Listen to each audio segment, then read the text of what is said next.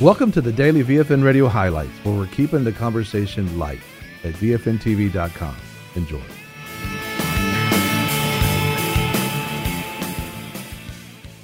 These are exciting days. If you've been walking with us all these years, we've been talking about America's relationship, you know, with Israel, and it was just on rough ground during the last administration. But with one phone call, reportedly, from President Donald Trump to the Prime Minister of Israel, Prime Minister Benjamin Netanyahu, that everything had gotten repaired. Our relationships have gotten repaired. It's so exciting. As a matter of fact, here is CBN reporting on a the visit of Prime Minister Benjamin Netanyahu, who, as we speak, is in America. Take a look.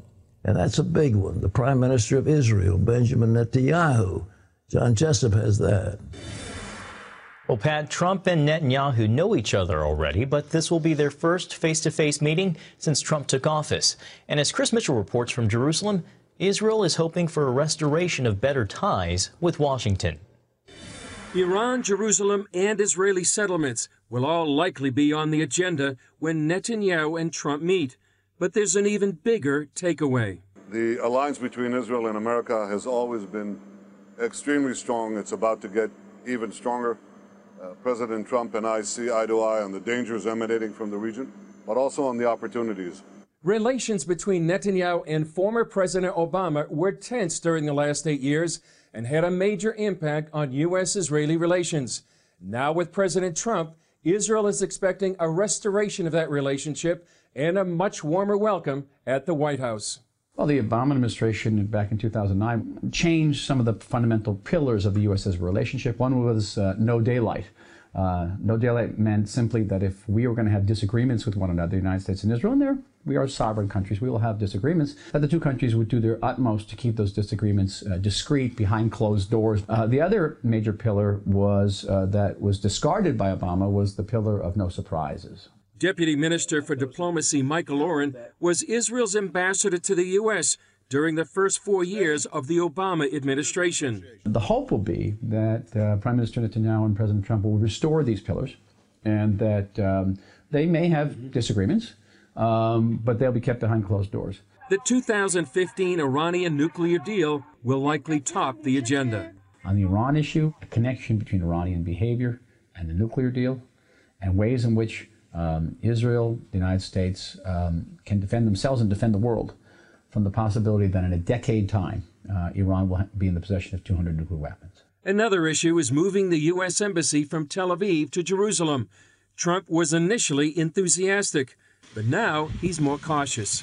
It seems less likely now, but I certainly still hope so. Mm-hmm. And I think that there are many steps you can make. The issues of Israeli communities in Judea and Samaria and the Israeli Palestinian peace process are even more complicated. Oren said he'd like to see the president symbolically rescind the recent UN resolution that deemed all of Judea and Samaria, including the old city of Jerusalem, as occupied Palestinian territory. President Trump could come out and say, We do not view these territories as illegally occupied. We don't view them as Palestinian. We view them as disputed territories. Israelis are waiting to see how Trump's words and promises will translate into action. Chris Mitchell, CBN News, Jerusalem. This is so important when you think about the West Bank. Imagine taking the whole part of your abdomen and removing that from your body. You're not going to have a body anymore. When they're talking about the West Bank, it's cutting a big heart out of out of Israel's property.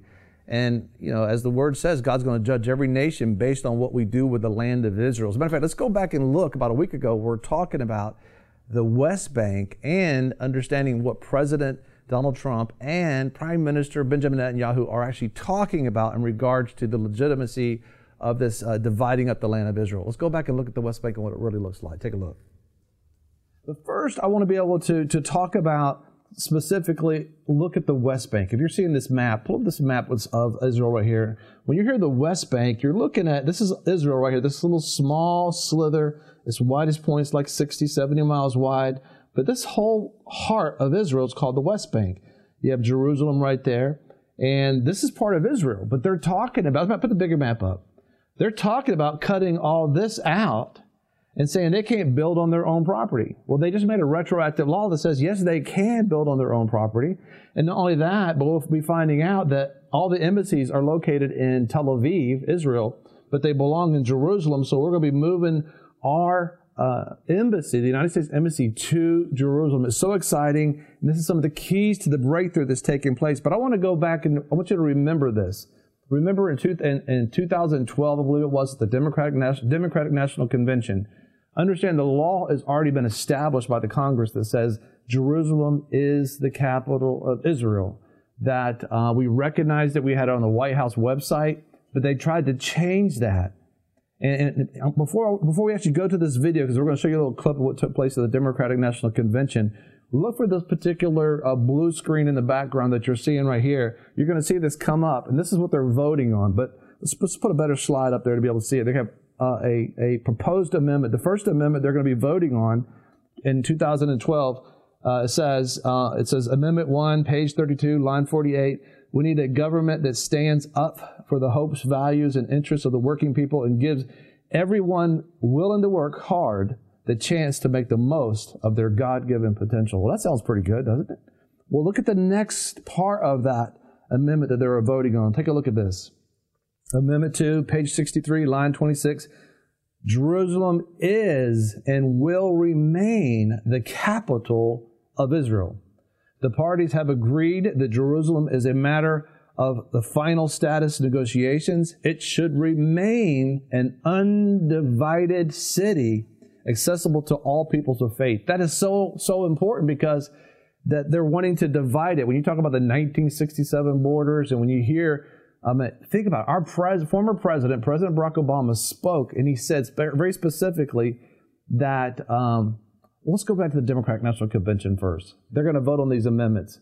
Look what happens and how they respond when they say, we don't want Jerusalem to be the capital. We want to go back really to the 1967 borders, but they're voting against this. Take a look right now. Thank you, Mr. Chairman. Uh, this summer, I was proud to serve this party as the Platform Drafting Committee Chair. As the Chair, I come before you today to discuss two important matters related to our party's national platform. As an ordained United Methodist minister, I am here to attest and affirm that our faith and belief in God is central to the American story and informs the values we've expressed in our party's platform. In addition, President Obama recognizes Jerusalem as the capital of Israel, and our party's platform should as well. Mr. Chairman, I have submitted my amendment in writing, and I believe it is being projected on the screen for the delegates to see. I move adoption of the amendment as submitted and shown to the delegates. A motion has been made. Is there a second? Is there any further discussion? Hearing none, the matter requires a two-thirds vote in the affirmative. All those delegates in favor say aye. All those delegates opposed Say no. In the opinion of the, let me do that again. All of those delegates in favor say aye. All those delegates opposed say no.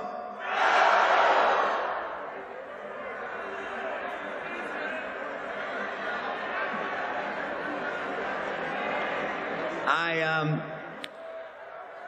I guess. And then you've got to let them do what they're going to do. I'll do that one more time.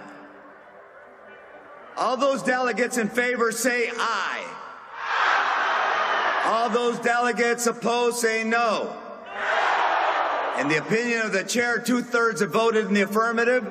The motion is adopted and the platform has been amended as shown on the screen. Thank you very much. Thank you.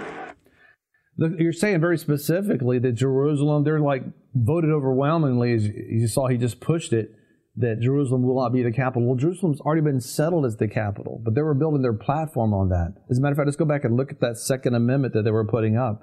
The Second Amendment that says they were saying that they didn't want to approve this amendment.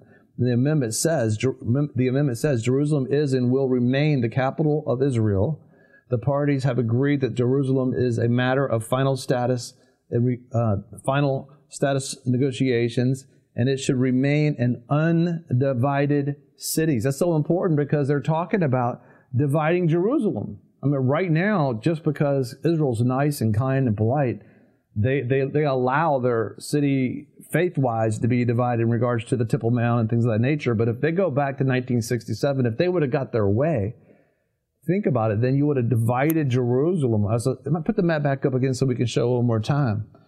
It's so important to understand that when you're talking about the West Bank, this is Israel. Put the put the uh, bigger map up where you can see all of Israel. See this little small little piece of property right here, 70 miles at the widest point. This little heart right here is the West Bank. That's the heart of Israel. That's the heart of Israel. Put the put the, the other image up.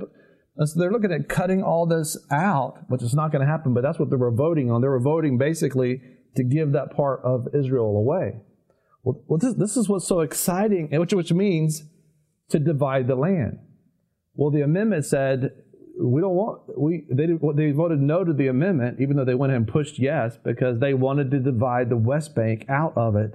And so you're looking at right now when Israel, what I said at the beginning of the program, when the Knesset, the government of Israel, voted in a retroactive law that says that they can build on their own property in the West Bank. This is so exciting because now we have a president, President Donald Trump, that supports Israel and supports the, the, the, land not be divided. Remember, the law says, the amendment said that, the, that Jerusalem is uh, to be an undivided city. And that's so important. But let's look at what Joel said about, about what God's going to do with the entire world, every nation out there, and how he's going to bring us all together and give us an account for one specific thing. This is what he says in Joel chapter 3, verse 2. I, God, will gather all nations and bring them down to the valley of Jehoshaphat, and there I will put them on trial for what they did to my inheritance, my people Israel, because they scattered my people amongst the nations and they divided my land. That's just so informative. When we see in Prime Minister Benjamin Netanyahu with President Donald Trump, this is why it's so important for us to understand how significant this meeting is when we are in alignment with God's will for America and Israel, when we bless Israel, God's going to bless us. And you're looking at this blessings is going to break loose. We talked about that before on the program. You got to check it out at vfntv.com on the torch under prophecies to understand that, you know, blessing is about to break forth because we stand with Israel. You've just been listening to the highlights from VFN TV and the Daily Radio program, where we're keeping the conversation light.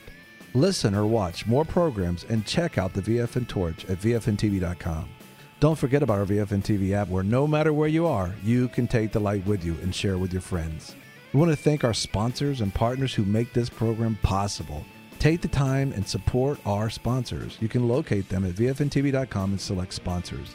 If you'd like to become a sponsor or a partner, you can do so at VFNTV.com. VFN TV and the daily radio program where we're keeping the conversation light.